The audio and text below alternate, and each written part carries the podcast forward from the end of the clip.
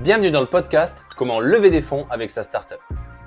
Si tu es ici, c'est pour une bonne raison. Tu veux apprendre comment on fait pour lever des fonds avec sa boîte. Ça tombe bien, dans chaque épisode, je vais venir interviewer un fondateur de startup qui vient juste de lever des fonds. L'objectif, tout comprendre pour vous aider à réussir votre levée de fonds. Salut Sacha, merci de nous rejoindre euh, pour ce quatrième épisode. Ouais, avec grand plaisir. C'est vraiment super cool d'avoir accepté l'invitation et d'être OK de venir parler de ta levée de fonds.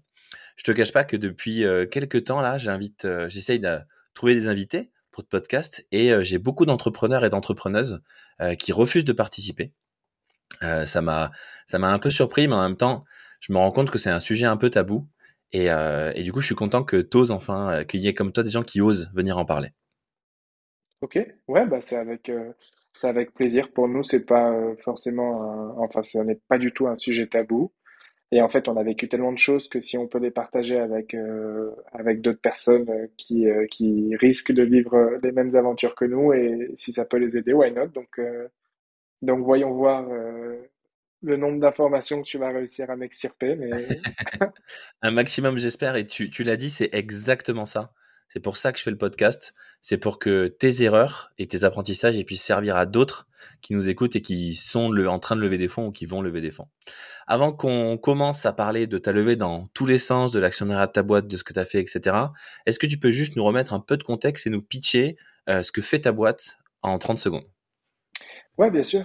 En fait, euh, Helios Innovation, on est un courtier digital et on vise à accompagner euh, les travailleurs indépendants et les seniors en fait, dans le choix de leur euh, assurance santé. On sait que c'est un vrai euh, sujet de comprendre et de choisir son assurance santé. Donc, on a développé une technologie euh, via laquelle tu vas synchroniser ta mutuelle actuelle à Helios. On va récupérer ton historique de dépenses de santé et en fait, on va agir sur deux points. On va t'apporter la compréhension. On va te, à travers un tableau de bord, en fait, tu vas voir très clairement quelles ont été tes dépenses de santé passées et comment ta mutuelle a agi sur ces dépenses. Et euh, dans un deuxième temps, on va se servir en fait de ton historique de santé plus de quelques questions de tes besoins futurs pour te faire la recommandation. Une recommandation qui nous semble être la plus efficace pour, euh, pour euh, le choix de ta future assurance santé. Ok, trop bien. Ça a l'air d'être un système qui fait gagner pas mal d'argent. comment comment est-ce qu'elle a démarré l'aventure de cette boîte? Tu as créé cette boîte quand? En fait, on a créé cette boîte en mai, en mai 2022. Et en fait, c'est la continuité d'une première histoire qui s'appelle Helios Partners, qui elle a 6 ans. Ok, ah oui, donc c'est euh, pas...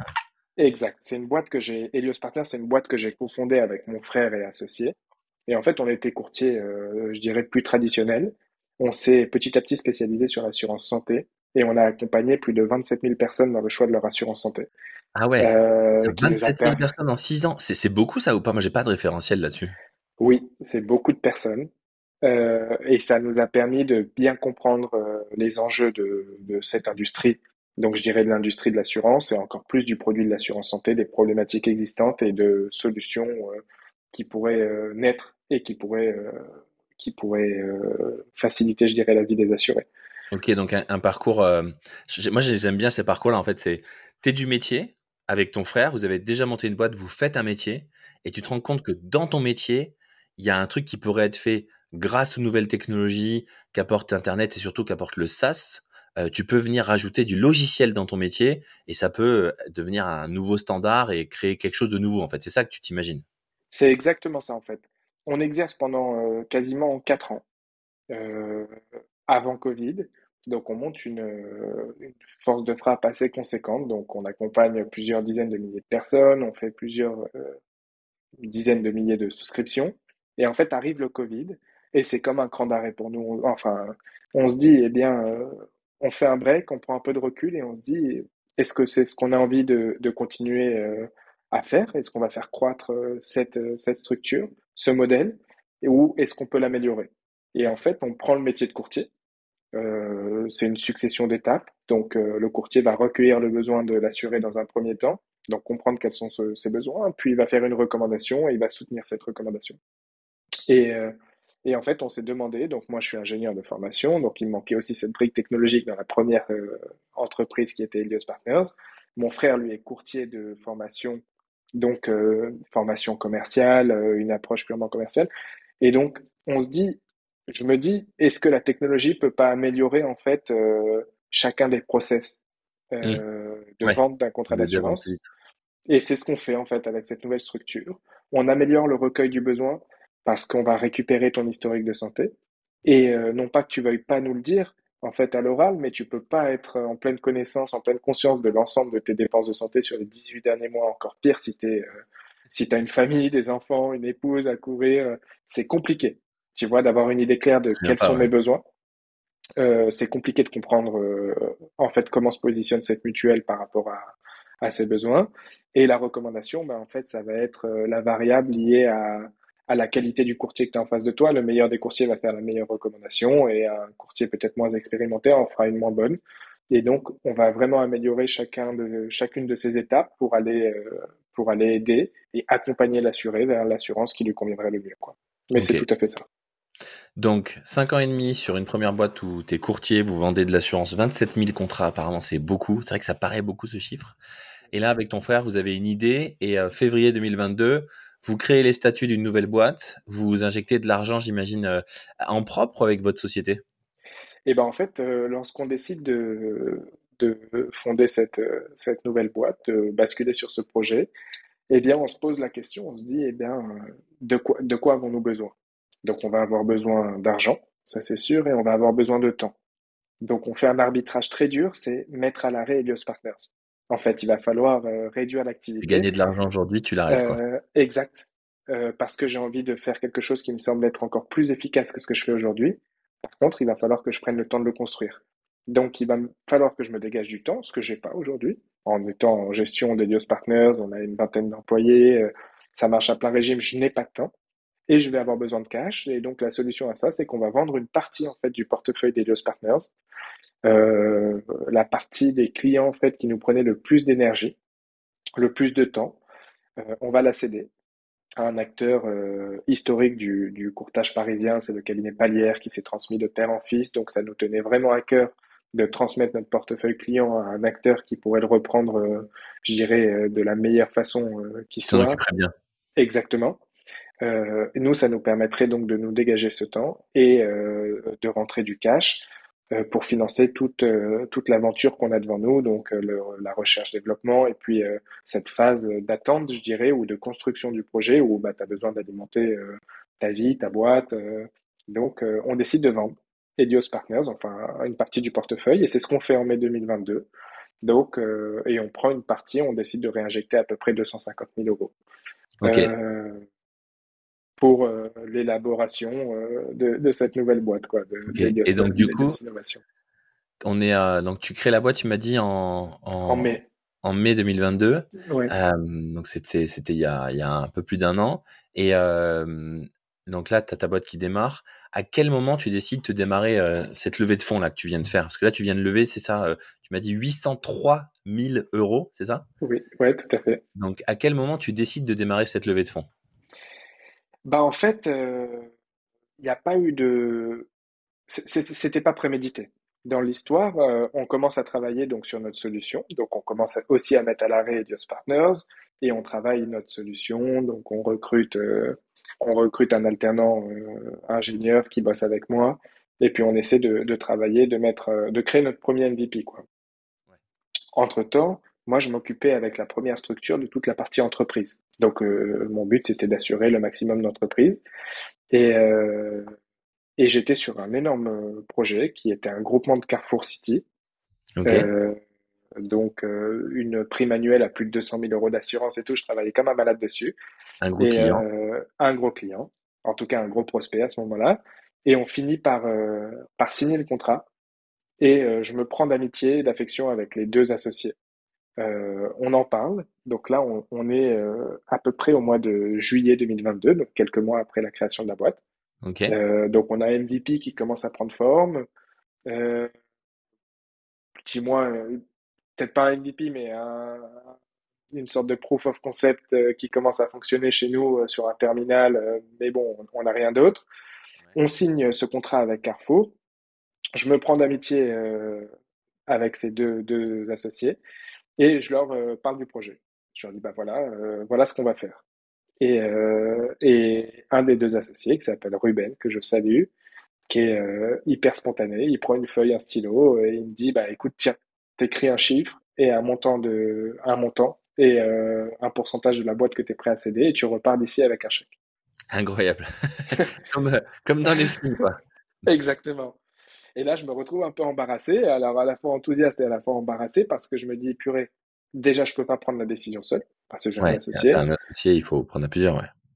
Deuxièmement, j'ai pas envie de prendre la décision tout de suite. J'ai envie d'y réfléchir parce que la question euh, qui me pose, c'est en gros, valorise ta boîte tout de suite, écris-le. Je sais pas. Je sais pas. Tu vois, euh, très compliqué. Et c'est surtout que là, on se lit pour un avenir euh, pour un futur euh, plus ou moins long terme, mais on va, on va être pieds et poings liés ensemble, donc j'ai pas envie de prendre cet engagement. Ouais, tu rentres, tu, quand tu démarres, tu prends quelqu'un dans ta boîte en actionnariat, on oublie qui, que il ou elle va être là pour quelques années avec un S, avec un EES, quoi. Genre, ça va, Exactement. Ça durer très longtemps. Tout à fait, tout à fait. Par contre, hyper enthousiaste à l'idée de les avoir euh, comme associés parce que j'ai eu un très très bon feeling avec eux et euh, enthousiaste à l'idée de me dire, purée, eh ben, ils veulent investir, tu vois. Et je pense qu'en fait, le contexte a été que ils venaient de, de se confronter à la problématique qu'on essayait de tacler avec cette deuxième boîte, parce que ça faisait un mois qu'on bossait sur l'assurance santé, ils s'y comprenaient rien, c'était toujours un, un, travail monstre pour qu'ils puissent euh, couvrir au mieux leurs 200 et quelques employés. Donc, ils venaient de se confronter à la problématique, ils venaient de bénéficier, je dirais, de mon expertise, donc ils se sont certainement dit, bon, bah, s'il y a un truc à faire, il faudrait le faire parce que la problématique existe. Et si quelqu'un doit le faire, ça me... il me semble que c'est la bonne personne. Ouais, c'est je pense que toi, il, il, c'est peut-être pas euh, le seul, mais en tout cas, si quelqu'un doit le faire, peut-être que peut-être qu'il est capable de le faire. Donc, en confiance, et eh ben moi, je prends l'engagement, par contre, d'y réfléchir et de revenir avec une proposition, euh, mais réfléchie. Je consulte mon, mon, associé et ça serait euh, les premiers en haut de la liste. Et donc, c'est eux qui lancent un peu notre, notre levée. levée de fonds, quoi on y réfléchit, on discute et, euh, et on tombe sur un accord. Donc, ils vont mettre 70 euh, 000 balles. Euh, et, donc, on, se pose en même temps la question avec Kevin de combien on va lever, quoi, de combien on a besoin de lever. Et, et on met un chiffre de 250 000 euros. On se dit qu'on a besoin de 300 000, mais on est capable d'aller récupérer 50 000 de subventions avec la région Île-de-France, la BPI, etc. Euh, donc si on lève 250 000 en equity, c'est pas mal. Pour combien de euh, pourcents de la boîte? On valorise à ce moment-là à 2 millions.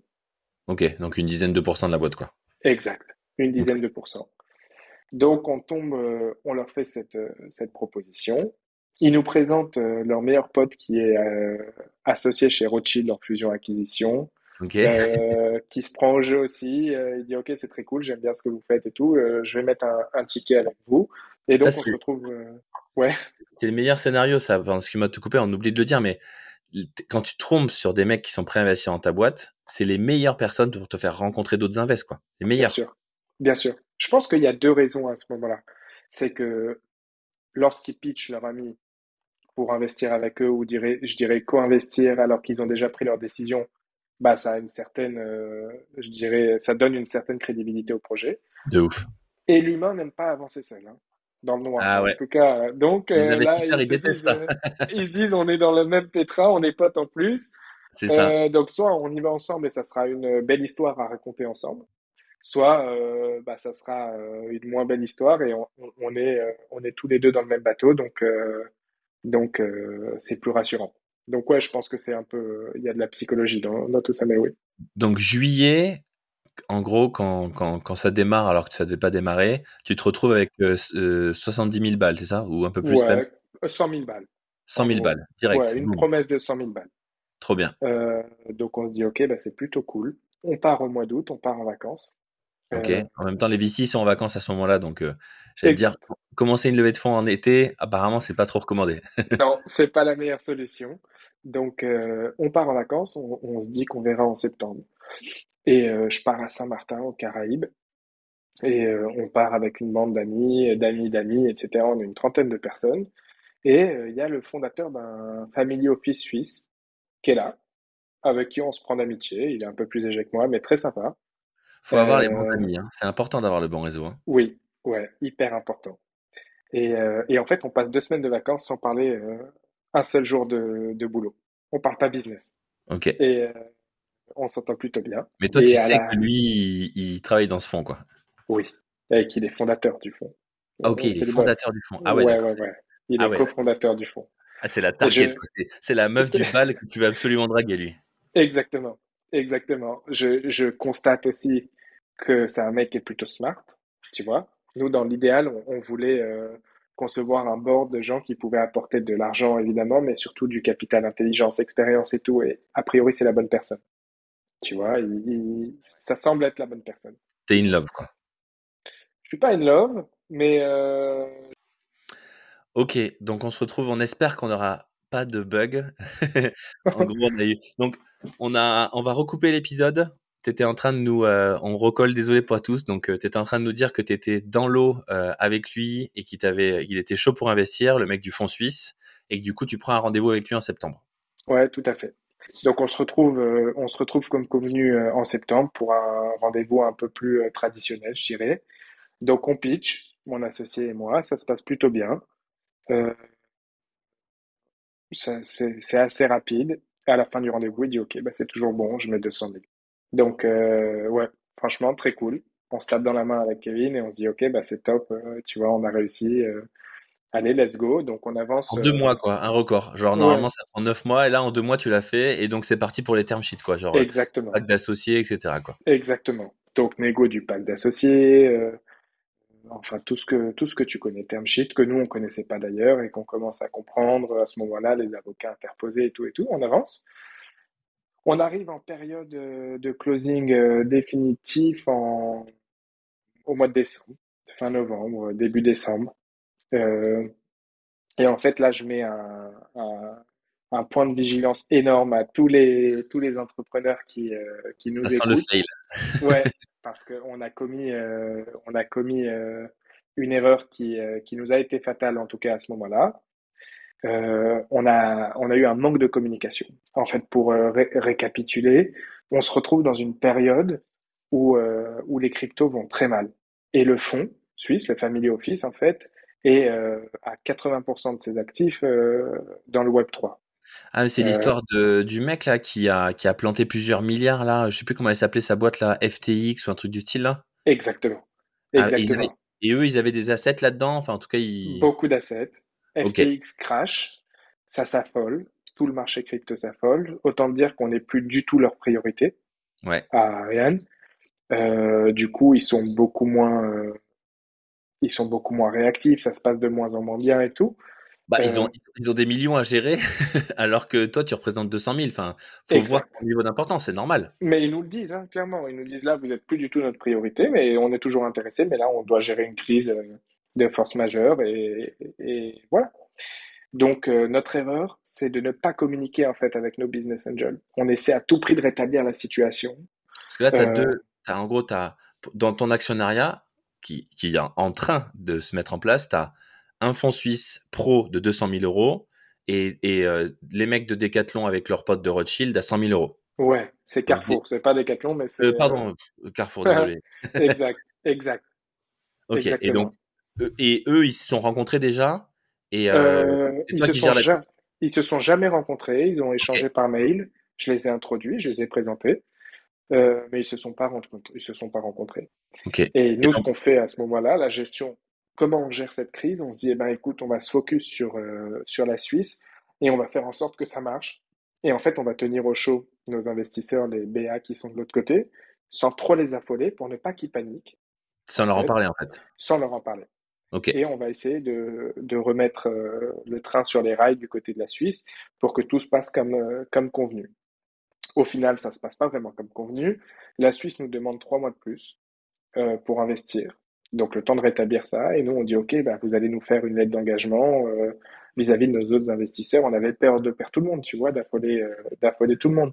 Pourquoi tu veux une lettre d'engagement? C'est pour rassurer les autres investisseurs? Ouais, Parce que tu vas devoir leur annoncer que ça sera pas en décembre, ça sera en mars. bah, dans l'idée que eux, ça serait en décembre et que leurs 100 000 vont nous permettre de travailler jusqu'en mars et qu'en mars, ils nous rejoignent, mais de manière certaine.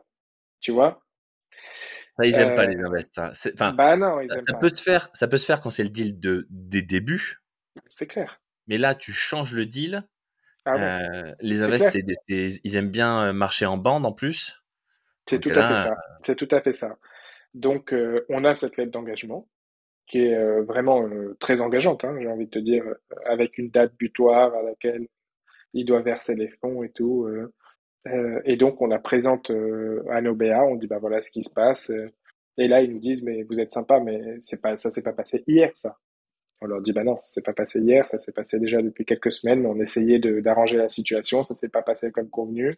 Et là, il y a un vrai break qui se crée et on perd leur confiance. Tu vois, ils flippent, ils se disent, ah non, là, c'est pas possible, on peut pas commencer une relation d'investisseurs euh, sur, sur des bases qui sont, qui sont, qui sont comme celle-là. Vous auriez dû communiquer, euh, vous l'avez pas fait, pourquoi? En fait, l'erreur, c'est que, ouais, tu l'as. C'est peut-être ça. Je pense que c'est peut-être ça qui est pas facile à, tu des fois, on a du mal à, switcher les relations qu'on a avec les gens. Euh, à partir du moment euh, où ils t'ont dit oui, c'est plus des prospects investisseurs, c'est des membres du board. Enfin, pas, pas dans le sens les infos de ta boîte, mais dans le sens, euh, ouais. Et en même temps, en même temps, je comprends parce que si jamais tu vas les voir en leur disant que les autres, il y a une galère, enfin, D'autant plus, moi, ce que je me disais, c'est que je veux pas les affoler. Si j'arrive à rétablir la situation en Suisse, ben, en fait, ça serait un non-lieu. Tu vois, moi, je voudrais, je voulais, parce que je me disais, OK, la Suisse, on est le cadet de leurs soucis, ils sont en train de perdre des millions d'euros. Pas raison de plus qu'ils mettent leurs 200 000. De toute façon, ils la veulent, cette boîte. Ils veulent rentrer dans Helios, qu'ils le fassent et qu'ils se concentrent sur ce qu'ils ont à faire. C'est comme ça que je voyais la fin de l'histoire. Et ouais, donc, je voulais pas affoler les BA ouais. pour un non-lieu. Alors que j'aurais dû les impliquer, leur dire, voilà, messieurs, voilà ce qui se passe. J'y suis pour rien si euh, le patron de FTX, euh, il est parti avec euh, plusieurs milliards d'euros. En tout cas, ils ont une exposition très forte dessus. Voilà exactement la situation. Et voilà comment j'entrevois la solution. Ben, en fait, j'espère que ça rentrera dans l'ordre. Tu vois, leur dire clairement les choses. J'espère que ça rentrera dans l'ordre, auquel cas on va lever les ce que 300 tu aurais 000 dû d'un coup. Si ça rentre pas dans l'ordre, eh ben, vos 100 000, ils vont nous permettre largement de tenir euh, 3 à 4 mois et eux vont nous rejoindre parce que et ils vont nous rejoindre parce que je vais demander une lettre d'engagement et ils seront obligés de le faire et ils ont envie de le faire. Ils ont juste quelque chose d'autre à faire en attendant. Et pourquoi t'as pas essayé d'aller voir euh, euh, Carrefour et Rothschild, là, tes deux BA, de leur, euh, pas de leur euh, dire ça, mais de leur dire, euh, bah, on risque de pas trouver ce fonds-là? Euh, moi, c'est un conseil que je donne souvent aux, aux entrepreneurs. Est-ce que vous connaissez d'autres gens avec qui on pourrait faire ce tour-là? Parce que eux, ben, c'est le destin. FTX, ça n'a rien à voir avec nous, rien à voir avec notre marché. Tu vois, c'est vraiment, on est, ça arrive, pas, pas de chance, tu vois. Et tu, et euh, tu, as pas pensé à ça ou tu, ou tu voulais pas le faire? Aller les voir pour que leur je n'ai. trouver d'autres gens. Non, c'est que pour moi, c'était pas, c'était pas mort en fait. Pour moi, Ouais, euh, la Suisse, ouais. parce que la Suisse, ils nous disaient, attends, en, en notre décharge, c'est qu'on avait la Suisse au téléphone et qu'ils nous disaient, non, non, mais c'est juste que là, on doit prioriser. Te Mais vous, c'est sûr, Helios, c'est sûr qu'on va le faire. Vous voulez une lettre, on vous l'a fait, il n'y a aucun problème. Donnez-nous juste du temps. Donc en fait, on n'était pas dans une perspective d'aller trouver un remplacement, un remplaçant à, à rien de capital. On était plus dans une perspective soit de faire le deal tout de suite, soit de temporiser un peu, mais tu vois, on, on- on- on a manqué de maturité, je pense, d'expérience sur, euh, sur cette phase. Donc, t'as ta Et lettre. donc, euh, j'ai ma lettre, ça ne ça convainc pas les BA, ça part en vrille. Euh, ça part en vrille, ils décident de ne plus investir. J'appelle la Suisse, je leur dis voilà, vous êtes en train de nous faire perdre nos BA, truc, et ils nous disent bah, vous savez quoi, vous nous avez cassé les pieds, merci, au revoir. Euh, on se rappellera si vous cherchez encore des fonds, on se rappellera plus tard, euh, appelez-nous. Et je dis mais vous plaisantez, on a une lettre d'engagement, truc. Ils disent bah attaquez-nous alors si vous avez une lettre d'engagement. hein. Et en fait, en fait, ils savent très bien que, que c'est cuit, quoi, qu'on va jamais les attaquer. Et j'ai envie de te dire, est-ce que tu as vraiment envie d'aller attaquer quelqu'un pour qu'il mette du pognon dans ta boîte, euh, l'avoir à ton board alors que tu sais Oh qu'il n'a pas envie d'être là euh, Tu T'as pas envie euh, d'avoir ça, ouais. merci, mais non merci en fait. Tu vois. euh. Donc, euh, gros euh, retournement de situation. Et là, on se retrouve, euh, j'ai plus rien. Je suis, on est la veille des fêtes, j'ai plus rien et j'ai même pas une pipeline euh, de prospects ou quoi, parce qu'en fait, ça s'est fait très naturellement. Ouais, Tu tu as eu de la, euh, t'as eu de la chance de ouf de tomber sur la bonnes chance. personnes. Enfin, c'était dingue. Et là, t'as t'as plus rien. et Tu dois repartir de zéro, quoi. De zéro. De zéro. Euh, donc, on se retrouve dans le pétrin. Et euh, dans nos projets, on devait partir passer les vacances de fin d'année euh, en Guadeloupe parce qu'on a notre famille qui habite là-bas. On devait partir avec notre levée de fonds euh, réussie dans les meilleures conditions pour revenir au mois de septembre, déterminé pour ouais. et tout. Au mois de, de janvier, très chaud pour En reprendre et tout. Et forme. c'est pas du tout comme ça que ça se passe. Donc on part démoralisé et tout. Catastrophe. Catastrophe. Fin des mauvaises nouvelles. En fait, on avait donc on, on part. Et on dit, euh, bah, on verra en janvier, euh, on va, on va reprendre. C'est pas grave, tu vois, on va, on, on va refaire, Si on a réussi à convaincre des personnes, on peut en convaincre d'autres. Exactement. Tu vois, on a un coup de mou et après on se ressaisit et on se dit, on va le faire. Et euh, là, le paysage commence à s'éclaircir. En fait, on décide d'avancer vers un MVP, donc de faire évoluer notre POC vers un MVP. On travaille avec une boîte qui s'appelle The Tribe euh, et le feeling se passe hyper bien. Le, le- les échanges se passent bien, on travaille ensemble, donc on fait un design sprint, un sprint zéro, on crée un MVP et à la fin du process, le patron en fait de The Tribe, Benoît Vasseur, que je salue, qui est un entrepreneur euh, vraiment un, un entrepreneur euh, de, de, de merveille, quoi. Il, il est formidable. Bah, il décide de euh, convertir la moitié de sa facture en equity. Donc on fait une mini levée de fonds de 40 000 balles. La presta Énorme. c'était 80 000 balles. On fait une mini augmentation de capital de 40 000 euros et l'autre moitié de la facture en dette payable euh, à, à la fin de la levée de fonds. Il dit, je vais vous aider. Et en fait, on va pouvoir aller plus loin. On va créer un VP, on va faire plein d'autres choses qui vont nous permettre de lever de l'argent. Euh, donc, il rentre et en fait, euh, le début des bonnes nouvelles. Tu vois? Ça, c'est Euh, février, janvier, mars? ou- ouais, on est au mois de janvier. On est au mois de janvier. Ah putain, ça s'enchaîne vite c'est euh, cool. Ouais, ça s'enchaîne vite.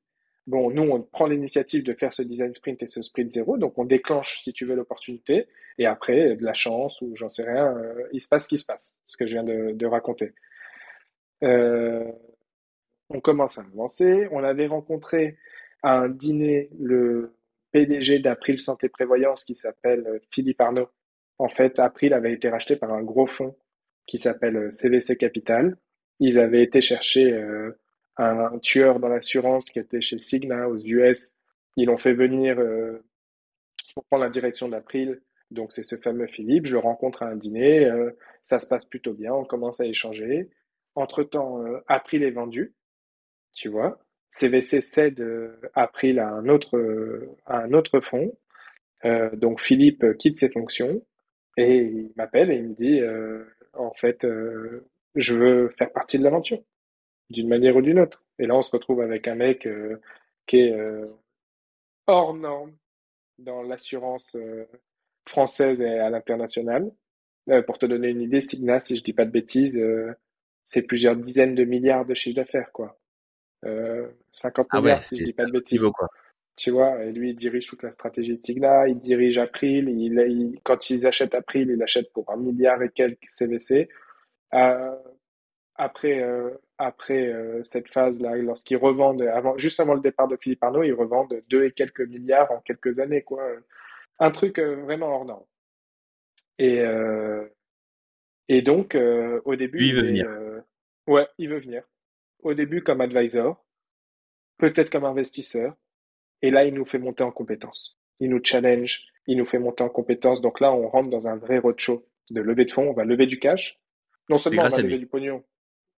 Je dirais que c'est pas grâce à lui. On prend la décision de lever de l'argent, mais lui, il va nous aider à lever plus d'argent, à une meilleure valeur, en étant plus convaincant, en étant meilleur, en fait. Et là, il nous coach et on monte vraiment en compétences. Tu vois, Kevin et moi, euh, même tous nos supports, euh, tout notre, notre business model, notre vision à long terme, on peut benchmarker avec des vrais, euh, des vrais chiffres. euh, tu vois, le, le, si tu veux, le board ou le, les advisors, bah, ça commence à se consolider. On a Philippe Arnaud, on a Benoît Vasseur qui nous fait confiance. On a eu la subvention Innovable de la BPI. On a gagné un concours Google New Business Scale. Ils vont nous accompagner sur tout le marketing. Enfin, je te passe ces trucs, mais on bosse quand même. Tu vois, on bosse bien. Et on monte en compétence, on devient très fort. Et là, on pitch traditionnel. On, va euh, faire une liste d'investisseurs potentiels. Donc, on veut des investisseurs qui soient alignés avec nos valeurs, avec ce qu'on veut, ce qu'on veut faire, notre vision, qui peuvent apporter un capital intelligence important en plus du cash qu'ils allaient euh, amener. Et là, on part euh, beaucoup plus organisé et euh, on contacte une vingtaine d'investisseurs et, euh, et on pitch. Et on pitch. Euh, et on pitch bien en plus. On pitch très bien. On, on sent qu'on est, euh, on sent qu'on est meilleur. Et on convainc. On convainc euh, beaucoup de personnes. Et, euh, et euh, dans l'histoire, on décide de doubler la valo. Nous, on devait lever à 2 millions. On dit, bah maintenant, on va lever à 4 millions. Parce qu'on ne veut plus faire la même chose. On n'est plus entouré des mêmes personnes. On a compris les Toujours choses. autant? Euh, non, on Toujours veut autant lever 1 d'argent million. Non, non, on veut lever Ok. 1 million d'euros. On a d'autres ambitions à une valo qui est supérieure. Et, euh, et, et, et vraiment, on les justifie. On le justifie parce que la vision du projet n'est plus la même. Tu vois, ce qu'on est capable de ouais, réaliser, l'équipe. Exact, exact. On a MVP, ce qu'on n'avait pas lorsqu'on levait à 2 millions. T'as des Euh, clients? J'ai pas encore de clients. Enfin, j'ai quelques clients, mais qu'on a convertis par téléphone, en fait, euh, qu'on a fait tester l'app, mais qu'en fait, on vendait par téléphone. Mais c'est pas significatif. J'ai pas encore vraiment de clients. Mais, euh, mais on a une bonne équipe, en tout cas. On a MVP, ce qu'on n'avait pas. On a un, un The Tribe comme associé, donc sur toute la partie tech, toutes les, tous les points d'interrogation qu'on avait, combien ça va coûter de développer votre web app et tout et tout, bah en fait, il y a The Tribe qui est devenu associé, qui euh, nous donne des crédits euh, développement en dette ou en equity, euh, donc on a consolidé encore un point d'interrogation. Franchement, on est, on, est- on est devenu plutôt bon, tu vois, on est très séduisant pour un investisseur. T'as compris tout ce qui te Mais, manquait avant et tu l'as amélioré, quoi. ouais, Par contre, on est dans une euh, config du marché qui est pourrie. Euh, tu connais l'année 2000, fin 2022, euh, là on est 2023 en fait, on est même plus 2022, de l'année 2023 merdique quoi pour les levées de fonds. Donc on pitch. Je trouve qu'on subit pas trop parce qu'on arrive à convaincre et au final euh, bah, on lève euh, on lève l'argent qu'on veut lever. Donc auprès de business angel. Chaque chaque personne qui fait partie du board ou qui fait partie de notre euh, de notre cap table en fait est hyper pertinente. Euh, je rentre une, une de mes meilleures potes avec qui j'avais étudié, qui est risk manager chez Score, qui est le plus gros réassureur mondial. Ok. Elle a un peu Il n'y a d'argent. que des gens du métier, 50 que des 000 gens pertinents. Ouais, il y a Philippe qui rentre, il y a The Tribe qui est là pour la partie techno, il y a Philippe qui est là pour la partie métier.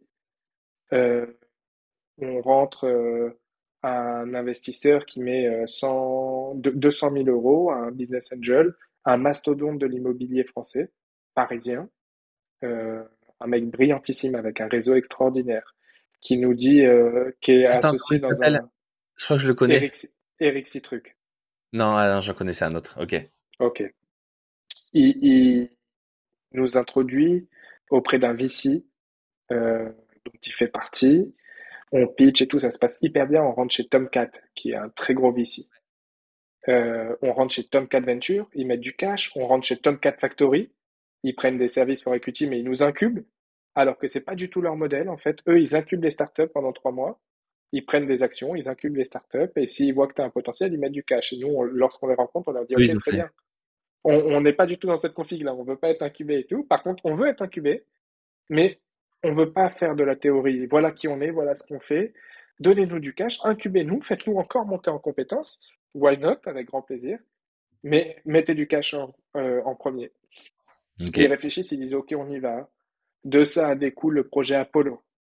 C'est Tomcat et Tudigo qui font un partenariat, qui réunissent 10 startups dans un batch. Ils disent, OK, on va lever 2, 2 millions d'euros et on va mettre ces 10 startups ensemble. Tu investis un ticket unique, en fait, mais tu investis dans 10 startups, donc des actifs diversifiés, avec un accompagnement de malade et tout. On valide Apollo, on rentre dans le premier batch. Enfin, tout se Bien. passe hyper bien. Et on, Que et on dépensier, lève. quoi. Ouais, et on lève. Et donc, on se retrouve euh, pour, euh, si tu veux, pour ponctuer d'une bonne note euh, l'histoire, on se retrouve à lever euh, trois fois plus d'argent sur une valeur deux fois supérieure, avec un board de malade euh, et une cap table de malade. Donc, euh, Finalement, on- c'est c'est vrai que on ouais, c'est- je trouve que c'est une une une histoire qui est euh, une histoire de levée de fonds qui est magnifique, enfin, comme toutes celles qu'on aura dans ce podcast, j'en suis sûr. Mais l'apprentissage, il est beau pour tout le monde. C'est que euh, en fait, t'avais eu t'avais eu beaucoup de chance au début, mais beaucoup de peu d'expérience, des erreurs euh, euh, assez euh, assez basiques pour les investisseurs et pour les boards, euh, et qui t'ont permis euh, finalement euh, de mieux lever et de, de, de, de te remettre en question et surtout d'aller montrer ce qui manquait dans ta boîte. Donc, c'est limite, je trouve que ton parcours, il est ça devrait être, tu sais, la, la norme en fait. C'est d'abord, il faut que tu crèches ta première levée pour comprendre tout ce qui va mal dans ta boîte et ensuite, tu vas faire ta bonne levée, quoi. je suis d'accord. Je suis d'accord parce qu'en fait, le point positif, c'est que la première levée, elle était hyper euh, fluide. Mais le point négatif, c'est qu'elle nous a pas assez challengé. Ben peut-être qu'on aurait mal utilisé ce cache. Tu vois? Il y a de grandes chances. La, la deuxième levée, elle nous a vraiment challengé. Donc là, je t'ai coupé une grosse partie de l'histoire, mais on n'a pas passé que des moments faciles. On a pitché, repitché, repitché, repitché. On arrivait à court de cash parce qu'en fait, l'argent, la, vente d'Elios du portefeuille, elle servait à financer cette transition, mais cette ah transition, elle avait duré un an de plus. Tu vois Donc on se retrouve quasi à court de cash, on compte les mois, on commence à flipper. Euh, personnel, d'un point de vue personnel, on attend euh, mon associé et moi, notre deuxième enfant. Euh, on flippe, ça c'est genre il faut que ça, il faut que ça se passe, il n'y a pas le choix, tu vois. Euh, très gros stress, vraiment très très très gros stress, mais stress positif parce que euh, en tout cas on arrive, on arrive à le transformer en énergie positive parce qu'on redouble d'efforts et on monte vraiment en compétences. Je trouve vraiment que cette année 2023, si on était d'excellents courtiers et peut-être des potentiels euh, entrepreneurs pas mauvais, bah, je pense qu'on est vraiment arrivé à un niveau de maturité beaucoup plus élevé, un niveau de compétence beaucoup plus élevé et tout. Donc, donc pas facile, mais, euh, mais content d'avoir traversé cette, euh, cette passe et finalement ça se finit bien. Donc on close, on reçoit le cash là il y a un mois et euh, on commence Apollo, donc le fameux truc des 10 startups incubés par Top 4 Factory. On a commencé la semaine dernière. Ça a l'air hyper enrichissant. On est avec des startups de malades, une synergie qui peut se créer. On est accompagné, pour te donner une idée, le mentor d'Apollo c'est Olivier Payet, c'est le fondateur de d'Aircall, euh, qui nous suit, qui nous coach, euh, plus toute l'équipe de Tomcat. Enfin, on est dans la meilleure config possible. Donc, euh, donc c'est, parfait. Quoi. On a tout pour. C'est que des bonnes choses. Ouais, Et franchement. Bah, félicitations déjà pour cette levée. que des galères. Une question que j'adore poser, on arrive à la, à la fin. quand est-ce que tu relèves? Eh ben, je relève pas tout de suite. Euh, a priori, je relève pas tout de suite. J'ai pas besoin de, relever. On va essayer d'atteindre euh, d'atteindre euh, une rentabilité rapide. Et par confort, donc on a deux, si tu veux, on a deux visions. Soit on atteint notre rentabilité et on continue une croissance saine, structurée. Soit on a vraiment taclé une problématique. On a vraiment quelque chose, on tient quelque chose. On est les premiers dans notre dans notre industrie à le faire on a atteint la rentabilité, on a envie de mettre un vrai coup de boost et on relèvera, mais par confort et non par nécessité. Tu vois, par besoin de cash. D'accord. Euh, on verra. Mais pour l'instant, c'est pas, c'est pas un dossier sur la table. D'ailleurs, on est très content d'avoir rangé le dossier levé de fonds qui nous a pris 100% euh, de notre énergie ou 90% de notre énergie et de notre temps. Là, maintenant, il faut qu'on se focus sur l'activité.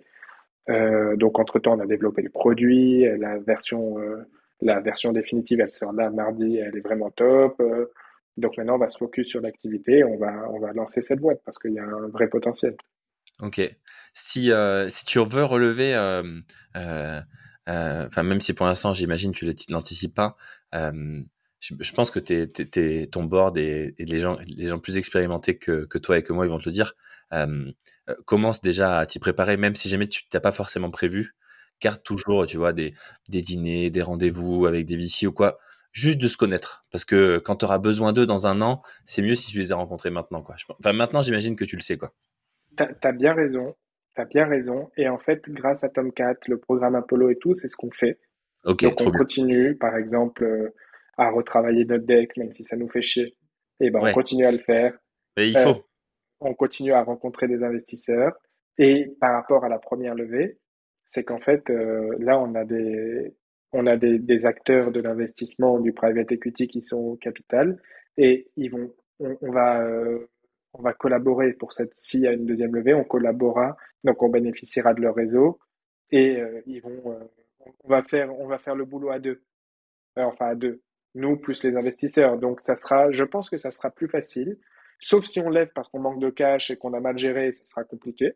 Si on lève par confort parce qu'on veut accélérer une boîte qui marche bien et tout, on a un board top et qu'on, je pense que ça sera plus facile. tu vois, à voir ce que l'histoire nous réserve. Mais tu as bien raison, il faut s'y préparer. Et ça, c'est même si tu projettes pas de, de relever, rester en contact avec euh, Toujours des intéressant. investisseurs de start-up ou quoi, c'est hyper intéressant. Et c'est d'ailleurs pourquoi j'ai accepté euh, ton rendez-vous. Moi, j'accepte en général pour revenir à ta, à- à- au premier sujet que tu traitais, c'est ouais, les gens ont peur ou de, de parler. Ben, écoute, euh, il n'y a pas de confidentialité. Si ça peut aider, c'est bien. Et en plus, euh, si tu peux faire connaître ta boîte, c'est une bonne chose. Si tu peux rencontrer des personnes, c'est une bonne chose parce que l'entrepreneuriat, ça se vit pas seul. Euh, donc, euh, il faut partager. Et, et nous, c'est ce qu'on fait au quotidien. Donc, euh, donc tu as bien raison de le souligner. Voilà. Merci. Euh, c'est c'est bien pour ça que je le fais. Euh, pour clôturer euh, du coup le podcast, j'ai euh, j'ai deux questions à te poser. Tu nous as donné des super conseils. C'est une histoire géniale. La première, c'est est-ce que tu pourrais nous partager ton deck ou une version simplifiée, le document que tu as utilisé? En tout cas, même, ça serait peut-être intéressant, je ne sais pas si tu peux, d'avoir le, le premier deck avec les mecs et le deck d'après quand tu as, monté en grade, si c'est possible. Écoute, je pense que c'est possible. Alors, on a deux decks. On a un deck d'introduction euh, et on a un deck vraiment détaillé dans lequel tu trouveras des informations plus confidentielles. Donc, on va, on va pas euh, communiquer. Mais le deck d'introduction, je pense qu'on peut, euh, on peut largement le communiquer. Et, et tu soulignes un autre truc, c'est qu'on va mettre le premier deck face à ce deck d'introduction. Et euh, quand je te disais qu'on est monté en compétences, ben en fait, euh, c'est le meilleur témoin, si tu veux, euh, C'est qu'on peut génial. avoir. C'est hallucinant. Le premier deck, mais en fait, comme je disais, on n'était pas challengé, donc on a fait un deck à deux balles et c'est eux qui voulaient investir. Tu vois, c'est eux qui m'ont sollicité, donc on a fait Ah un ouais, truc à être... balles. J'ai trop hâte de les voir. Et, Ah euh, bah, tu, tu seras surpris de voir l'évolution, je pense. et du coup, la dernière question, euh, pour changer un peu, euh, c'est est-ce que tu as une question pour moi que tu voudrais me poser? Écoute, ouais, j'aimerais bien savoir à terme, en fait, si tu as le retour euh, des, Alors, c'est peut-être pas une question directe, mais euh, parce que je te, je te connais pas euh, personnellement ou tu, tu m'as pas autant parlé que ce que j'ai fait, donc je, je vais avoir du mal à cibler une question précise. Mais si, en tout cas, ce podcast ou ta chaîne permet à, à des entrepreneurs de faire mieux, de ne pas commettre d'erreurs et qui peuvent nous faire ce feedback, je pense que ça serait extraordinaire si tu pouvais tout recenser quelque ah, part. bah, ah ouais, j'avoue que ça Euh, serait... tu vois, genre ne pas commettre, à ne pas commettre, manque de communication, tatati, cacher des choses, euh, à réaliser, euh, se challenger, se mettre en difficulté et tout, et ben je pense que ça serait cool. C'est pas vraiment une question, c'est plus voilà Non, une demande. c'est trop bien. Je peux, ouais, une question, une demande, c'est parfait. Mais d'ailleurs aussi, ça serait cool que les gens euh, mettent en commentaire euh, de cette vidéo ou de tous les posts qu'il y aura, genre euh, si ça les a aidés et pourquoi. Et je pense que petit à petit, on va générer euh, comme ça du. Je créerai un abac, je créerai des documents, je vais, je vais concentrer tout ce savoir là qui est généré. euh, parce que c'est vraiment incroyable. Je te remercie euh, beaucoup, Sacha, euh, pour ce partage. C'était, génial. Je vous remercie à tous et à toutes d'avoir écouté le podcast. Si vous avez des questions, posez-les en commentaire, envoyez-moi un email. Et, euh, et je vous remercie encore à tous pour votre écoute et je vous dis une bonne journée. Merci à toi, Stéphane. Allez, à plus. Merci d'avoir écouté cet épisode. J'espère qu'il t'a plu. Pour aider le podcast, tu as trois choses à faire. 1. T'abonner, ça fait vraiment plaisir. 2. Écrire un commentaire en posant une question ou proposant le prochain invité. Et 3. Partager cette vidéo avec un entrepreneur. Comme d'habitude, notre invité et moi-même, on répondra à toutes vos questions en commentaire. On se voit bientôt pour un nouvel épisode du podcast Lever des fonds avec sa startup.